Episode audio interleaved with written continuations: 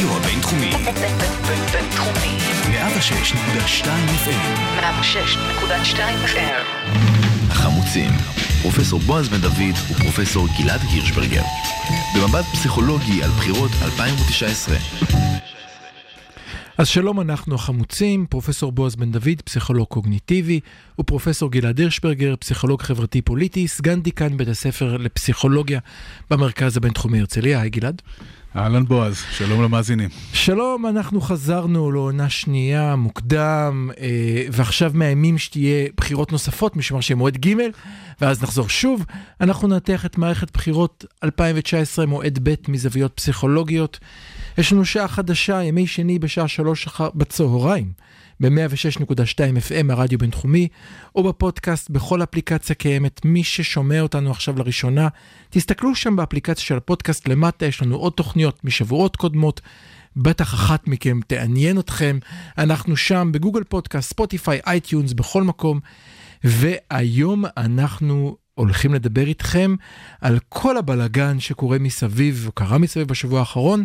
הסיפור הראשון שאנחנו הולכים לדבר עליו הוא על האיחוד, נקרא לזה איחוד, לא יודע איך לקרוא לזה, הקמתו של המחנה הדמוקרטי, החיבור של מרץ, אה, מפלגתו של אהוד ברק, שנקראה... אה, גם כן הדמוקרטי משהו? ישראל, ישראל הדמוקרטית. כן, לא ישראל הדמוקרטית, כי זה השם של מרץ, לכן זה ישראל דמוקרטית. אוקיי. ומפלגתה אה, של סתיו שפיר, היא דרך אגב הצטרפה כמפלגה, היא בעצם לא חשוב למה, בגלל סיבות טכניות, ויש לה שלושה מקומות או ארבעה מקומות בתוך הרשימה, התאחדו ביחד, אה, ואתה רוצה להתחיל או שאני אתחיל להגיד מה אני חושב על זה? בוא תתחיל אתה. אוקיי, רע מאוד, רע מאוד. טוב, אה, אני רוצה לדבר על זה בצורה מאוד אישית לרגע. אני חושב, הייתי, הייתי אתמול בוועידת מרץ, ושם הגיע דוד גרוסמן לדבר. אה, זה בכלל בעיניי נורא מעניין שמי שעומד כ... אה, כרוח, אה, כרוח המרחפת מעל פני המים, ווטאבר, כאב הרוחני של האיחוד הזה, זה דווקא דוד גרוסמן, כי אני חושב שזה מסמל את מה שקורה שם בצורה נורא מעניינת. הרי בסופו של דבר אין שם חיבור אמיתי. זה לא שיש חיבור בין מרץ לבין העבודה, אלא שברק הקים מפלגה חדשה והשתלט על מרץ בכל, באיזה אופן שלא תרצה, והחזיר אותה, או בעצם החיה אותה. כמו לזרוס הקים אותה מן המוות. אפשר להגיד שהוא קרקע אותה. אני חושב שאחת הבעיות בשמאל זה שיש המון אבות רוחניים, אבל יש מעט מאוד מנהיגים אמיתיים. יש מעט מאוד אנשים שהם אנשי שטח, אנשי תכלס, שיודעים לעשות משהו. לחלוטין, לחלוטין. אז תמיד יש את העמוס עוזים ואת הגרוסמני ואת כל האנשים שיודעים לדבר יפה, אבל מעט מאוד אנשים שיודעים להוציא את הדברים האלה מהכוח אל הפועל. של נעליך מעל רגליך. אבל... אני חושב שדווקא גרוסמן זה הנכון, ואני אסביר. גרוסמן בעיניי מסמל, הוא לא ג'אנקי של תקווה, הוא פושר של תקווה. הוא ממש מאלה שמוכרים סמים של תקווה ברחובות לאנשים. בין אם זה בספרים שלו, בין אם זה בפעילות הציבורית שלו. גם אחרי uh, שבנו נהרג במלחמת לבנון השנייה, כל הפעילות שלו בעיניי באה ומסמלת תקווה שיכול להיות טוב יותר. ואני חושב שמה שהיה חסר בתנועות השמאל הציוני עד היום... אני אגיד לך מה חסר. חסר מישהו שיכניס קצת אימה, שאם לא ישתנה משהו, יהיה רע יותר. כל התקווה הזאת, זה, זה טוב מאוד, זה מאוד נחמד, אה, טוב להתעלות בכל מיני חלומות ובתקוות, אבל הרבה הרבה יותר חשוב, גם אם נחשוב על עצמנו מבחינה אבולוציונית כיצורים שרוצים אה, לשרוד וכקבוצות שרוצות לשרוד, הרבה יותר חשוב שנסתכל דווקא על האימה ולא על התקווה, על מה יקרה אם לא נפעל, לא איזה יופי יהיה אם כן נפעל. אז אני אמרתי לו לפני התוכנית שהוא הולך להתעצבן עליה הרבה, אז הוא כבר התחיל, חכו איזה חמש דקות, אתם לא יודעים מה יקרה כאן בסוף השעה.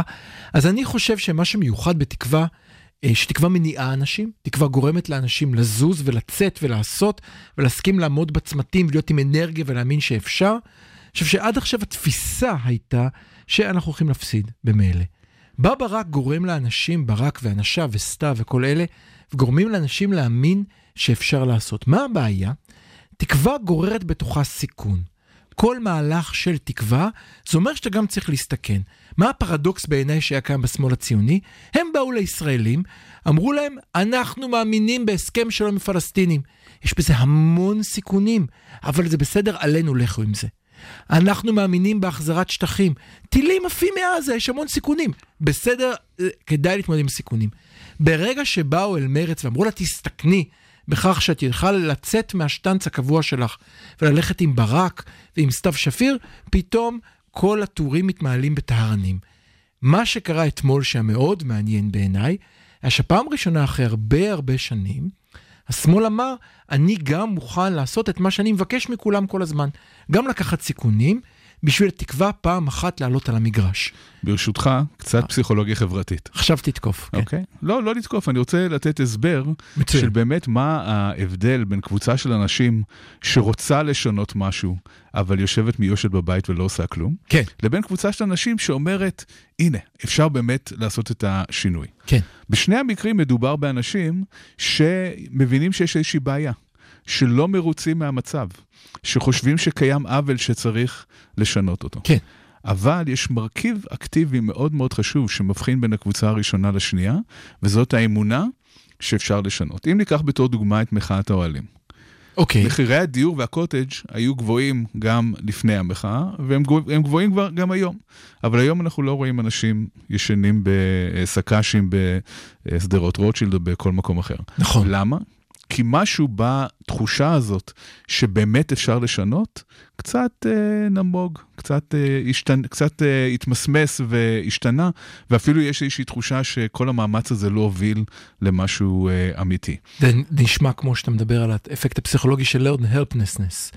אה, אין עונות אה, נלמדת, נרכשת? כן, ניסיתי, נכשלתי, ניסיתי, כן, נכשלתי, אז אני אין מה דווקא לנסות. מדבר כאן על, על תחושה של אפקסי, על אוקיי. תחושה של חוללות, על התחושה שאני יכול לעשות משהו ולשנות את הדברים. אוקיי, כשכאן באופן פרדוקסלי, דווקא המחאה בכיכר תחריר, מה שנקרא האביב הערבי בהתחלה, כן. אה, הוא כנראה זה שהפיח את אה, רוח ההתלהבות ואת התחושה שבאמת אפשר לעשות משהו גם בקרב אה, שוכני האוהלים בשדרות רוטשילד. זאת אומרת, כשישראלים הביטו על אה, שכנתנו אה, הנחשלת מדרום. הנחשלת, הלא דמוקרטית, וראו שצעירים מסוגלים דרך אה, הפייסבוק, וכן, וממש לבוא ולחולל שינוי, אז אמרו, רגע, גם אנחנו אולי יכולים לעשות את זה. אולי אם גם אנחנו נעשה מחאה מאוד גדולה, אוקיי. נוכל אה, לשנות את העולם. אז צריך שיהיה איזשהו מרכיב שגורם לתחושת החוללות הזאת. וכאן יש לנו אה, שוב את העניין של ברק. למרץ תמיד יהיו את הרעיונות הנכונים. מבחינת אה, מי שמאמין בזה כמובן. אוקיי, ותמיד היה להם את הרצון. כן. אבל אחד הדברים שמאפיינים את השמאל זה דכדוך אה, כרוני, שבא לידי ביטוי בכמה דברים. אה, קודם כל זה בא לידי ביטוי בזה שיושבים בבית ומייללים אבל לא באמת עושים משהו. כן. ובצורה חמורה יותר זה בא לידי ביטוי באחוזי הצבעה מאוד נמוכים. וכאן המקום לומר שאם מישהו רוצה לשנות משהו במדינת ישראל, הדבר הראשון שצריך לעשות זה ללכת לקלפי ולהצביע. אחוזי ההצבעה בשכונות הליברליות, במקומות שהם המעוזים של השמאל, הם נמוכים בצורה משמעותית מאוד בהשוואה לממוצע הארצי, ובוודאי בהשוואה למעוזים של הימין והחרדים. כאן אם- אני, כאן אני חייב להגיד שני דברים שכשאמרתי את הטיעון שלך קיבלתי שתי תשובות מעניינות, אני צריך לשים אותן על השולחן ואתה מוזמן להתכתב איתן. אחת שאתה ודאי מסכים איתה, כאשר רבין ניצח, זה היה כאשר אחוז ההצבעה ירד במעוזי הליכוד הקלאסיים. זה לא שאנשים החליפו את עורם, אלא שפשוט לא יצאו מהבית, כי התביישו, כי לא רצו. זה יצר אפקט. דווקא אחרי רצח רבין, אנשים כן יצאו מהבית. נכון. כשהם כן יצאו מהבית, הם חיזקו את הצד שלהם. הערה שנייה, ש... שמאלנים בכל העולם הולכים להצביע בשיעורים נמוכים יותר. הערה שנייה שאמרו לי זה שצריך להיזהר בלהסתכל על אחוזי הצבעה בערים גדולות, מאחר שמשקפים גם אנשים שלא גרים ולכן עושים תיקון לזה, ואז רואים שהמצב הוא לא בטוח גם עם, שהשמאלנים... ה, גם עם התיקונים. הט- גם עם הטענה- התיקונים, ה- הפער הוא פער של בערך עשרה אחוזים. הטענה שאני שמעתי מדברת על אחוז אחר, וזה לא תחום מחקרי, אבל היום הליכוד יצא בקמפיין מאוד מעניין בישראל היום, ביטאון הליכוד, אה, שאחוז ההצבעה אצל הימנים יורד וחייבים לעשות משהו בנושא. לא יודע אם שמת לב, יש עוד ועוד כתבות כאלה קטנות, כתורי דעה וכאלה. זה, זה חלק מקמפיין הגוואלד המתפתח כנראה. בדיוק. אבל דווקא אחוזי ההצבעה הם לא נמוכים בימין, וכאן יש גם סיבות שאפשר להבין אותן, מדוע השמאל לא מצביע בהמונה והימין כן. הימין הוא יותר קולקטיבי. הוא יותר אה, קבוצתי, הוא יותר מונהג על ידי אה, מנהיגים אה, קהילתיים ודתיים, שיכולים לקחת את צאן מרעיתם ולהגיד להם, צאו מהבית, לכו להצביע. שימו את הפתק הזה והזה ולא את הפתק השני. ולזה יש השפעה. הדוגמה כמובן הבולטת ביותר זה החרדים, ששם שיעורי ההצבעה גבוהים בכמעט 20 אחוזים מבתל אביב, כן, אצל חרדים זה בערך 80 אחוז, מסיבה מאוד פשוטה. הרבנים אומרים להם, כולם עכשיו קמים ויוצאים מהבית והולכים להצביע. אין בכלל שאלה לגבי העניין הזה. אז לשמאל יש כאן איזשהו חיסרון אה, מובנה. חיסרון מובנה לחלוטין, אחרת זה לא שמאל. אם כולם הולכים אחרי המנהיג בעיניים עצומות זה כבר נהיה ימין. אבל כדי לדכדך אותך עוד יותר, הייתי רוצה לדבר על, על uh, עוד יתרון מובנה של הימין, שגורם לזה שעוד לפני שהמערכה התחילה, הוא uh, זוכה בנקודות רבות. אחד ההבדלים המהותיים בין שמאל לימין, וכאן אני אה, משאיל רעיונות קצת מדניאל כהנמן ועושה איזשהו שינוי קטן ברעיון שלו, אחד ההבדלים הגדולים זה שהימין מדבר על תחזיות שהן ודאיות. השמאל מדבר על תחזיות שהן אפשריות. מה הכוונה? אם ימני יגיד, לא משנה מה תעשה, לא משנה שום דבר, גם אם תדבר איתם, גם אם תחתום איתם על הסכם, בסופו של דבר יהיו פיגועים. כן. מה הסיכויים, מה הסיכויים שהוא צודק? 100 אחוז. 100 אחוז. 100 אחוז. 100 אחוז. הסיכוי שהוא צודק הוא 100 אחוז. 100 אחוז. אם יבוא שמאלני ויגיד, אם נשב במשא ומתן איתם, ונמסור להם שטחים, ונקים מדינה פלסטינית מפורזת, ונדאג לסידורי ביטחון, ונחתום על כל ההסכמים ועל כל הדברים שחשובים לנו, מה הסיכוי שהדבר הזה יחזיק? מה הסיכוי שלא תהיה אלימות בין פלסטין לבין ישראל? כן, ברור. קטנה מאוד. כן. נכון, זאת גם אנחנו מבינים שהסיכוי שכל הסיפור הזה יתממש אה, על פי התקווה והחלום שדיברת עליו מקודם, הוא קטן, וזה מראש נותן יתרון מובנה מאוד גדול. לא, אני, אני, אני לא מסכים איתך שזה סיכוי קטן, אני חושב שכמות ה, ה, הסכנות בדרך גדולה יותר כל פעם שאתה עושה מעשה, מן הסתם. אם אתה יוצא מהבית יכולים לקרות דברים. נכון. בעצם היום יש סטטוס קוו מסוים, וכאן יש שוב ויכוח עתיק בינינו, אני חושב שבישראל יש אה, שנאת סיכונים מאוד מאוד גדולה, לא- אה, או אפילו נקרא לו יותר נכון, אה, פחד מהלא ידוע, ואז אם מקום. אתה לא יודע... בכל מקום יש פחד משינוי, אנחנו- אנחנו גבוהים אבל, חושב. אבל כאן, אה, אני מוכרח להגיד. שהסקרים מפתיעים. אחד הדברים שאנחנו רואים בסקרים, שוב ושוב, וזה לא בסקר אחד, זה בהרבה מאוד סקרים, זה שאחוז האנשים שרוצים לשמור על המצב הקיים, על הסטטוס קוו, הוא נמוך, הוא עשרה אחוז. רוב הציבור הישראלי רוצה לראות איזשהו שינוי, אבל הוא מפחד מהשינוי. מאוד מפחד ומאוד נוח להמשיך. אני ברשותך רוצה רגע אחד לחזור אחורנית ולדבר עוד קצת על ברק. כי, כי אה, אה, יש לנו עוד אה, פרקים היום, תכף נדבר על הימין. אני חושב שקרה כאן עוד דבר נורא נורא מעניין שצריך לשים על השולחן. אה, אני לא רוצה עכשיו להיכנס, יש לי כאן לוח שלם במחשב, אני לא אלעל את המזינים על איך ברק הצליח לכבוש את היער, היעד המבוצר, אבל אני חושב שהעובדה שאם היינו מדברים פה לפני חודש, והייתי אומר לך לפני חודש, מרץ תרוץ עם האותיות ממרש צדיק, אבל ברק יהיה מקום עשר, שם את אנשיו מקום זה, זה, זה, זה וזה. כל הדבר הזה קורה כאשר... למה אתה אומר לפני חודש? בשבוע שעבר, נכון. אני עצמי אמרתי, נכון. אני עצמי אמרתי שאין שום סיכוי שברק יסכים להיות מספר 2 של הורוביץ. נכון. אני אמרתי מספר 2, כן. נכון. והוא בסופו של דבר שם אותו, במ- את עצמו במקום העשירי, והפתיע את כולם. אני, אני אבל רוצה להגיד יותר מזה, יש כאן גם עוד דבר שהוא מאוד משמעותי בעיניי. בשביל שהמהלך הזה, אני אסביר. אנשים תמיד אומרים מהלכים פוליטיים קורים בגלל שהעם רצה אותם. גם אני וגם אתה, אני חושב, מסכימים שהם בסוף קורים גם בגלל נשים. ולמשל, גם אם זה היה טבעי לכולם שמרץ חייבת להתאחד עם ברק, כי כך זה נראה וסביר ויכול לעזור, בסופו של דבר זה אנשים שצריכים להסכים לעשות את זה. זה אנשים מאוד מסוימים. וברק, אם מסתכלים על איך הוא התנהל בדרך לכיבוש היעד המבוצר הזה, זה היה פשוט מהלך מבריק. אין לי מילים, אין לי מילים. אח- כאן- מכל, כאן, מכל, אה, מכל נקודה שחוברה כאן, כולל העובדה שבעיתון הארץ הייתה כתבה אחת, וכאן תודה לתמר שנאור שגילתה לי, כתבה אחת שאמרה לברק שיהיה מקום 10. יום אחר כך כתבה שאמרה לעיסאווי, אה, קדימה, תגיד מה אתה רוצה. עיסאווי כותב, אני אומר מה אני רוצה. כאילו זה לא מתוזמר, ברק מיד אמר, אין בעיה, הנה אפשר, אפשר שלי. לצנן את ההתלהבות שלך קצת? לא. זאת אומרת ש... אבל אני אתן לך אחר כך. זאת אומרת שבעיניי נעשה כאן מהלך מאוד יפה, שגרם לכך שאנחנו רואים את מה שאנחנו רואים היום, כי גם אם זה טבעי ומובן מאליו וחייב לקרות, עובדה שזה לא קורה עם פרץ. כי בסופו של דבר, זה אנשים שצריכים בסוף לקבל החלטות מסוימות, בעיניי, במקרה של מרץ, החלטה שהצילה אותה מכיליון.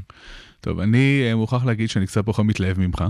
למרות enough. שאני, למרות שאני אמרתי אה, כל הזמן שאני אה, מאוד מחזיק מברק ושמח על האיחוד הזה, יש כמה דברים שאני בכל זאת חושש לגביהם. קודם כל, זה אמרנו, שברק אמרנו שם את תקווה עצמו... זה סיכון, זה בסדר. נכון, קודם כל זה שברק שם את עצמו במקום העשירי, מצד אחד זה מחווה מאוד יפה, אבל מצד שני, זה שהלוחם העיקרי, האופוזיציונר העיקרי, כן. לא עומד בראש המחנה, בעיניי זה משהו מאוד בעייתי שעשוי להחליש את המחנה הזה, ואני לא בטוח שמחוות יפות אה, הם מה שאנחנו צריכים אה, כרגע, אלא לוחמים עיקשים. אני חושב ו- שדווקא לוחם עיקש, שאומר, אני בקו האש, בשביל שאני אכנס צריכים לקבל עשר, זה בדיוק הדוגמת הלוחם שעומד קדימה, ולא שולח את כן, אבל החיילים למות ש- בקרב ברגע לפניו. שהורוביץ בראש המחנה הזה, זה מפלגת אה, נישה. שיש לה, היא מפלגת נישה מכל מיני סיבות, גם מבחינת האג'נדה שלה, היא מתעסקת לטעמי יותר מדי בנושאים חברתיים ופחות מדי בנושא המדיני, ודווקא ברק היה יכול להיות זה שידחוף קדימה דווקא את ברק הוא זה שעצר את. הנושא המדיני, דרך אגב, המשא נכון, ומתן. וזו טעות לדעתי. הוא וה- הוא לגמרי מנע וזאת- מהסעיפים... כן, אבל עדיין, ישירה. אם, אם יש מישהו יכול להעמיד את עצמו ולהגיד, אני נותן fight לביבי, זה ברק, ואני הייתי רוצה לראות אותו במקום הראשון. יש עוד אה, אה, בעיות עם ה... דיברנו על. חלומות שלא התרחשו. אחד הדברים שנוצרו כאן, שלא במתכוון, אבל מה שחשוב זה איך הדברים נראים ולא מה הייתה הכוונה, זה שנוצרו בעצם שתי מפלגות שמאל. מפלגה אחת של אשכנזים, ומפלגה שנייה של מזרחים, ואי אפשר להתכחש אל לעניין הזה. תיפול בפח הזה. אבל מה אבל לעשות? הת- אה, סליחה, הציעו לעמיר פרץ אתה יודע איך קוראים המזרחי. למחנה הדמוקרטי? האיחוד האירופי. זה, אה, זה דבר שפוגע בשמאל. אז כמובן שעמיר פרץ אשם לא מעט סליחה, בזה שה... הציעו לעמיר פרץ לעמוד נכון, בראש נכון. הכל.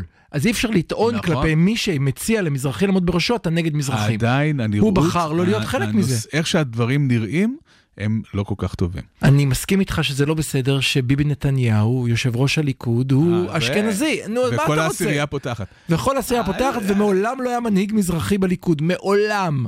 בעוד שמפלגת העבודה שוב ושוב בחרה. מה הקשר? תגיד, לא, מה אבל- זה קשור? אבל- אנחנו מדברים על, על, המ- על הצד השני, מה הקשר? טוב. אני רוצה להגיד עוד דבר אחרון מבאס. ש... טוב. אה, כן, אה, גם... אה, תבאס אותנו ונחתור לסיכום הפינה. כן. אז הדבר האחרון אה, אה, שיש לומר על האיחוד הזה, בכלל על השמאל, ועל הבעיה האינהרנטית שיש לשמאל בהתמודדות פוליטית בישראל, זה שהשמאל והימין הישראלי מציעים שני דברים מאוד מאוד שונים. השמאל מציע להיות נורמליים. להיות מדינה נורמלית, להיות מדינה ליברלית, דמוקרטית, שדואגת לזכויות אדם, אבל היא רגילה. היא לא יוצאת דופן, היא לא מיוחדת, לא שורה עליה שום שכינה, היא לא נצר הבריאה. אה. הימין מציע משהו שהוא הרבה יותר קוסם, וזה להיות נורא נורא מיוחדים. נותן לך הימין- גאווה בקבוצה מיוחדת, הימין הקבוצה שלך מיוחדת. מציע גלוריפיקציה, מציע כן. גאווה של, בקבוצה, והנושא של גאווה בקבוצה הוא מאוד מאוד משמעותי. איפה אנחנו רואים את זה לאורך כל ההיסטוריה. אנשים היו מוכנים לסבול בשביל לבנות קתדרלות, כן, בשביל uh, להרגיש שהם הם גדולים מהחיים. להרים פירמידות. אנשים, פירמידות, לטוס לירח, כן? במקום להשקיע בבריאות ובחינוך, לגמרי. שולחים uh, מיליארד דולר ומפוצצים אותם בירח, נכון? לגמרי. זאת אומרת, אנשים מחפשים גדולה, והשמאל לא מציע גדולה.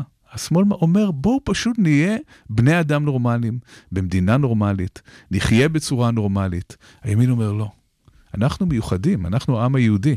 לנו יש איזשהו תפקיד הרבה יותר גדול, וברגע שאנשים מציעים תפקיד יותר גדול, יש שני משמעויות. אחד, שזה יותר קוסם לציבור הרחב, כן. כי האדם הפשוט לא רוצה להיות סתם בן אדם פשוט, הוא רוצה להיות מיוחד. והדבר השני, זה מוביל הרבה פעמים לעימותים בין קבוצתיים, כי כשעם מרגיש שהוא גדול וחשוב, כמובן שזה בא על חשבון מישהו. אז אנחנו נסכם בדכדוך הקבוע של גלעד, המדכדך הלאומי, יש לומר, המדכדך המקומי שלנו. אנחנו דיברנו על האיחוד בשמאל של ברק עם מרץ וסתיו שפיר, שהוא בעצם לא איחוד, ברק הקים מפלגה והשתלט מבפנים על האותיות. אה, אני הבעתי את עמדתי החיובית בנושא, ואני אסיים ברשותכם בסיכום הפרק באופן שבו סיים אה, דוד גרוסמן אתמול את דבריו. הוא סיפר את הסיפור הבא, הוא אמר שהוא מגיע לבית מלון בלונדון, מדבר, מבקש שולחן כתיבה, בא אליו מנהל בית המלון, אומר לו, מה, גם אני סופר. אומר לו, איזה יופי, איפה את ספריך התפרסמו? אומר לו, הספרים שלי אף פעם לא התפרסמו, אבל זה לא נורא. יש לנו פה עמותה של סופרים שמעולם לא התפרסמו, ואני סגן הנשיא, ונורא כיף לנו, יש לנו פגישות. בא כל שנה, מגיע לאותו מלון, מברך אותו. אחרי, לשנה האחרונה מתאר דוד גרוסמן שהוא הגיע אליו, ופניו עיניו כתמול שלשום, הוא שואל אותו, חברי, מה קרה לך? אומר לו, אל תשאל מה קרה לי. שלחתי את הספר למו"ל ומוציא לאור אחד, הולך להוציא את הספר שלי לאור. דוד גרוס אמר לו, איזה יופי, מזל טוב, הספר שלך התפרסם. אמר, לא, אתה לא מבין, עכשיו אני לא יכול להיות יותר חבר באגודה של הסופרים שספריהם מעולם לא התפרסמו. ומה שעשתה אתמול מרץ בעיניי... אנלוגיה מצוינת לשמאל.